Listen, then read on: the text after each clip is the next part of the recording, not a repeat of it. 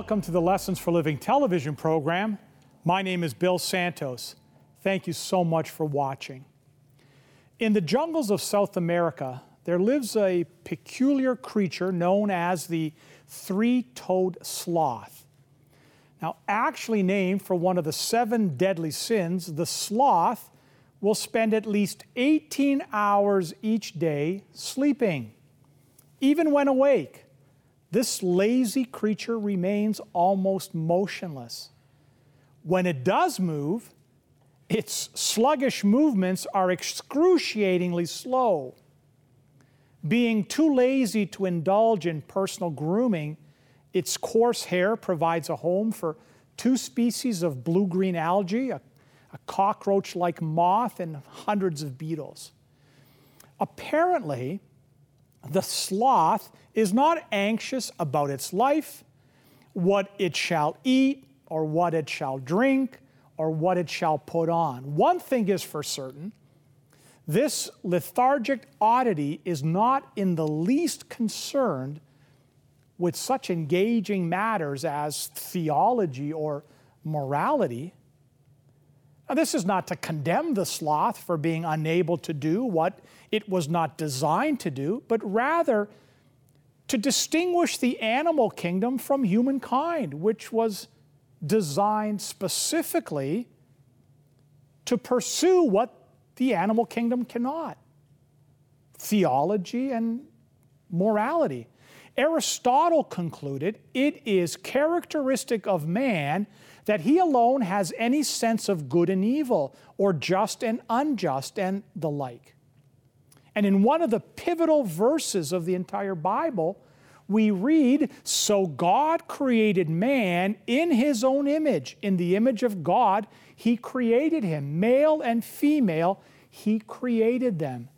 Genesis 1:27 We are therefore accountable and understandably curious as to what our relationship to the Almighty should be and, well, to our fellow humans. What does God expect of us, and how are we to conduct our affairs among our own kind? Well, from the earliest times, human sacrifices or the slaughter of animals, food offerings, self mortification were practiced by those generations whose primitive notions caused them to confuse brutality with devotion to gods of various names. Morality, more often than not, was an unwritten code revered as a matter of social preservation, usually differing from tribe to tribe religion, it seemed, was little more than smoke from a self kindled fire. If only there was some standard, if only there was some prescription from the cosmic vacuum, an edict from the fathomless silence that would help us. Exodus chapter 20, beginning at verse 18. During all this time, the people in the valley heard the thundering and saw the lightning on the mountain. They saw smoke rising from the mountain and heard the sound of the trumpet. They were afraid and shook with fear. They stood away from the mountain and watched. Then the people said to Moses, If you want to speak to us, then we will listen, but please don't let God speak to us. If this happens, we will die. Then Moses said to them, Don't be afraid. God has come to test you. He wants you to respect him so that you will not sin. It is against this background that Sinai looms, not just as a mountain, but as something of a, I don't know, massive divine Rosetta Stone. And God spoke all these words, saying, and when the thunder and the lightning had subsided, and the mountain had ceased smoking, the people of Israel had come into possession of a prescription emblazoned upon stone tablets the Ten Commandments. The Ten Commandments appear in the Old Testament as conditions of a covenant between God and His people. According to the scriptures, the finger of God inscribed the commandments on two tablets of stone given to Moses on Sinai. Moses later became enraged at the idolatry of his people, smashed the tablets, and engraved them onto another stone tablets. It has long been commented by preachers that the commandments were appropriately carved into stone from prevent, to prevent them from being bent. They could be broken, but not bent. The Israelites housed the tablets in a wooden box called the Ark of the Covenant, which, in addition to keep being kept in a special place, was carried ahead of Hebrew armies into battle as the sure sign of God's presence. Indeed, the prescription had been given, and this cosmic vacuum had been filled. However, we are still on the train, on the trail of theology and morality, aren't we? As it happens, the Ten Commandments are divided into two tables. The first table includes the first four commandments, which contain a legitimate theology relative to one's service to God, a service to be performed out of a sense of reverence and majesty. One wonders to what extent reverence is still part of the modern experience.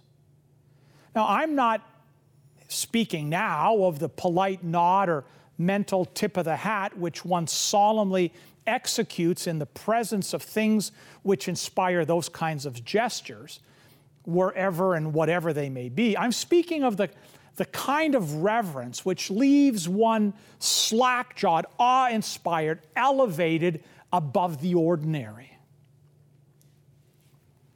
And some time ago, it was my privilege to visit Westminster Abbey. Neither words nor photographs can approximate the sheer space and the beauty so exquisitely synthesized in this grand cathedral.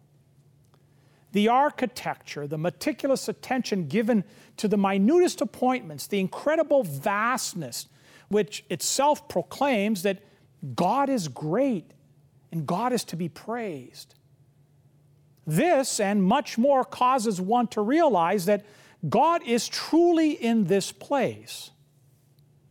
Moreover, because God was reverenced in the creating of these places of praise, the inherent reverence strikes upon some sublime chord in the soul as we enter those places. Eyes widen to survey every symbolic inaudible statement. No space is wasted, no article unnecessary. Visitors now become worshipers, stepping lightly, speaking in low whispers, kneeling privately in their souls, if not upon some sacred spot. I have thought of this experience many times while observing worshipers entering into other places of worship continuing conversations which had begun outside. The organ prelude, I fear, is frequently taken to be a background, a pleasant background for the chatter of pre worship conversation. Certainly, the attitude of reverence is not the same.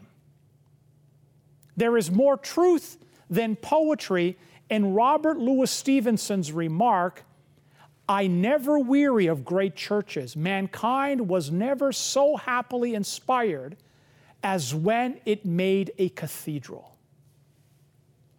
Now, if the first four commandments contain one service to God as being performed out of a sense of reverence, we can but wonder to what extent reverence is still part of the modern experience.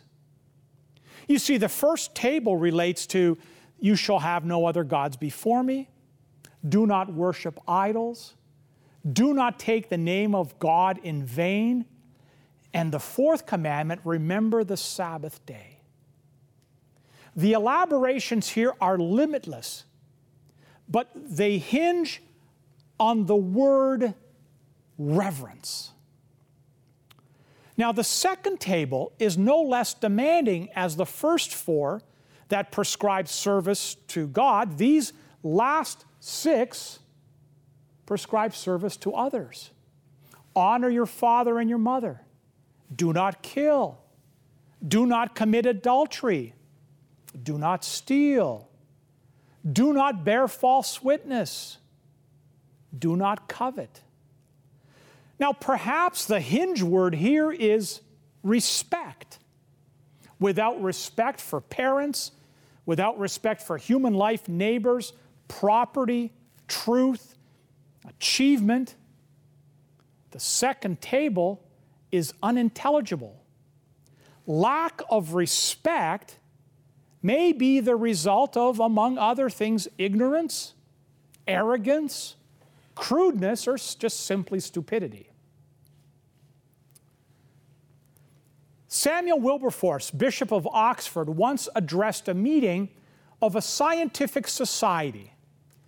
Darwin's Origin of the Species had been published the year before, and both the learned and the unlearned had bantered the merits and demerits of Darwin's proposition. It was common knowledge that Wilberforce utterly deplored the work and had spoken scathingly of it from the pulpit. The chairman of the Scientific Society instructed Wilberforce to refrain from mentioning the controversial subject in his remarks.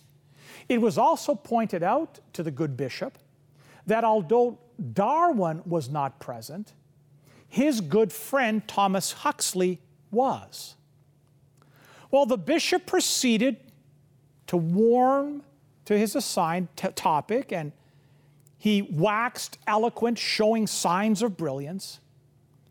In time, however, he began to run short of material and digressed to the theme which he had been asked to avoid. A number of misstatement, reckless accusations, and prejudice filled outbursts followed. In desperation, perhaps, perhaps attempting to seize a place to conclude, he pointed a finger at Huxley and said, I wonder if the learned gentleman in the front of me is willing to be regarded as the descendant of a monkey. And with that, he sat down. His lack of respect for either Darwin or Huxley apparent. Well, there was wild applause. Then the crowd began to chant, Huxley, Huxley. The society wished to hear Huxley's reply. Huxley sat silently, unwilling to be so obviously manipulated, but finally, Wilberforce, thinking he had rendered Huxley speechless by the power of his eloquence, himself confidently took up to the, the chant Huxley, Huxley, Huxley.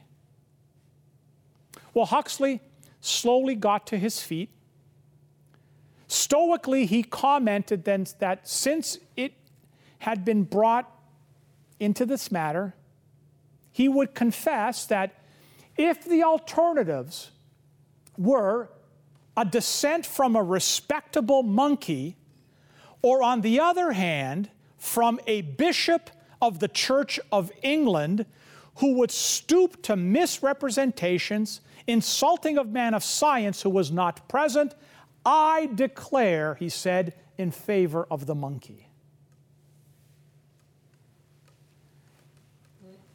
There are times when we would be tempted to declare in favor of the monkey. You know, when a large group of people, some of them mothers with babies in their arms, yelled to a young girl atop a water tank threatening to jump, the crowd encouraged her to jump, and she did. A homemade bomb was exploded in a department store, killing 17 people. The bomb was discharged because a man felt that he had been insulted by a sales clerk the previous day. A man was convicted of inserting pins into Halloween candy and sent to prison. Other prisoners were so sickened by his crime that they beat him to death. A dope peddler was apprehended handing drugs through a chain link fence to grade school children. Two young people brutally beat a 90 year old couple, then set fire to their house, burning them alive.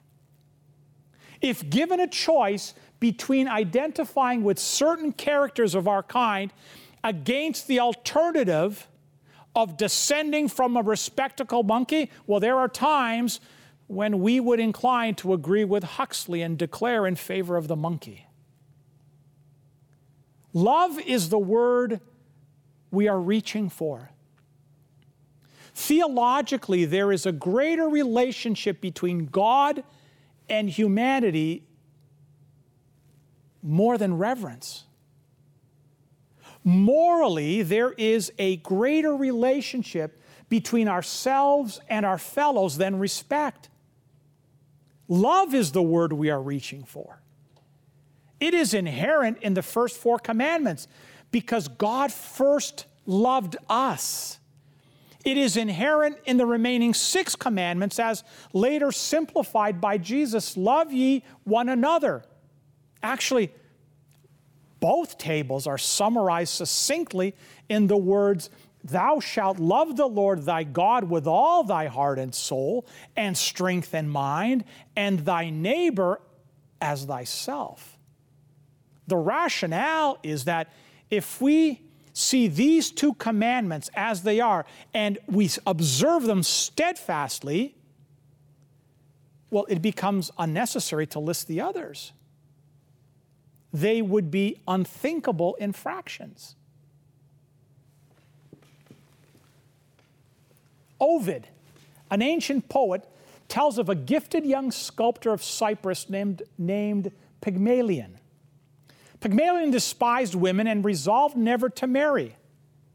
Ironically, he set about with hammer and chisel to produce the statue of a woman in order to display it as a mockery. For many days, and frequently well into the night, he chiseled. A form began to emerge which arrested him.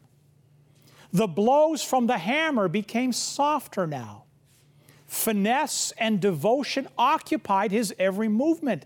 Beneath his skillful fingers, the figure became more and more beautiful until at last no further improvement could be made. Such grace, such beauty had she, so lifelike was she. She must have a name a name by which he could address her. Galatea would be her name. And she must have a robe and gifts and flowers. Pygmalion had fallen desperately in love with a lifeless piece of marble. He would not pretend.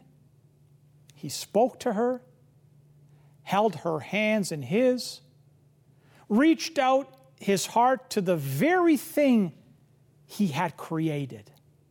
Such was his continuing, all giving love that, according to Ovid, Pygmalion literally loved the lifeless form of Galatea into a living being. This ancient legend contains a truth greater than itself. It's not theo- theologically inclusive, morally exhaustive, nor perhaps nor even philosophically respectable, but it brings the word for which we have been reaching into closer proximity. God loved his creation into being. We have been made alive, capable of seeking reverence, morality, and loving because God first loved us. The Ten Commandments were not pressed down upon the shoulders of humanity as burdensome restrictions, ideals beyond our capacity to achieve, but were instead gracefully revealed lovingly prescribed in order that humanity might know that what may have appeared as a cosmic vacuum is actually a boundless reservoir of love. The fathomless silence eternally shouts from two indelible tablets containing 10 statements, paraphrased into two Thou shalt love the Lord your God with all thy heart and soul and strength and mind, and thy neighbor as thyself. Moses was the mediator of the covenant on Sinai.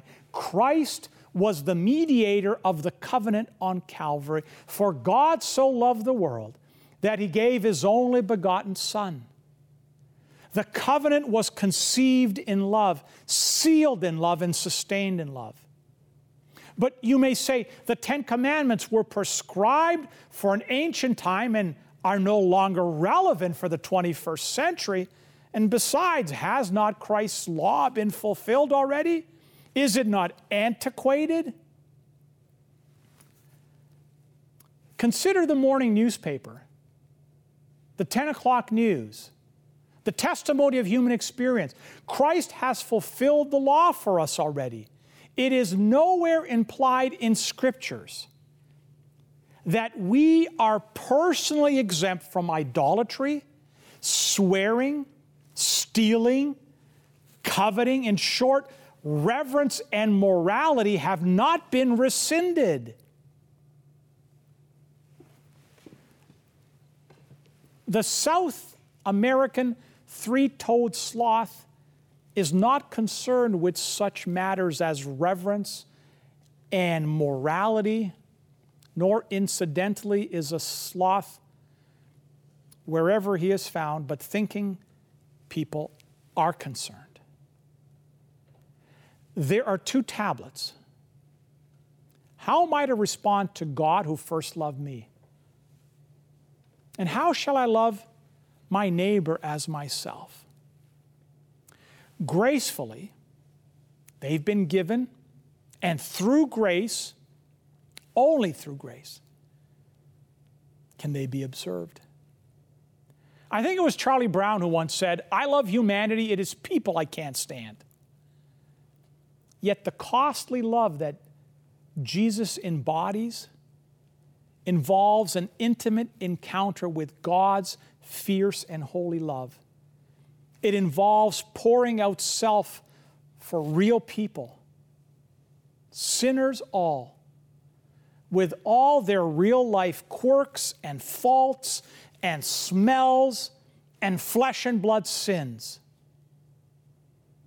That that harried young mother in the doctor's room, in the waiting room there, or maybe in the pew in your church next to you.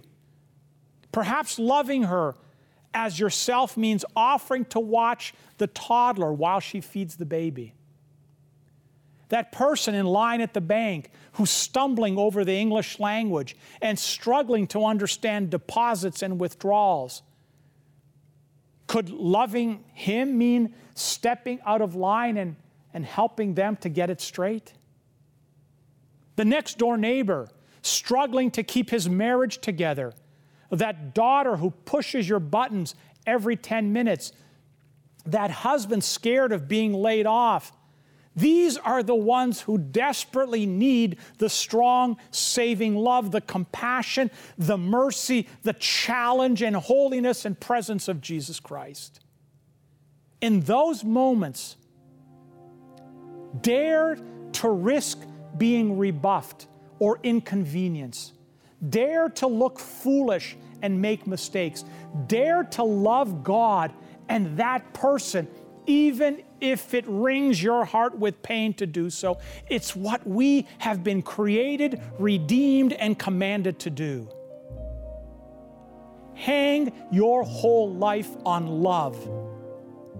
For the truth is, it's God's love, active in us. And His love will never fail. Let's pray. Gracious God, loving Heavenly Father, we thank you for your love.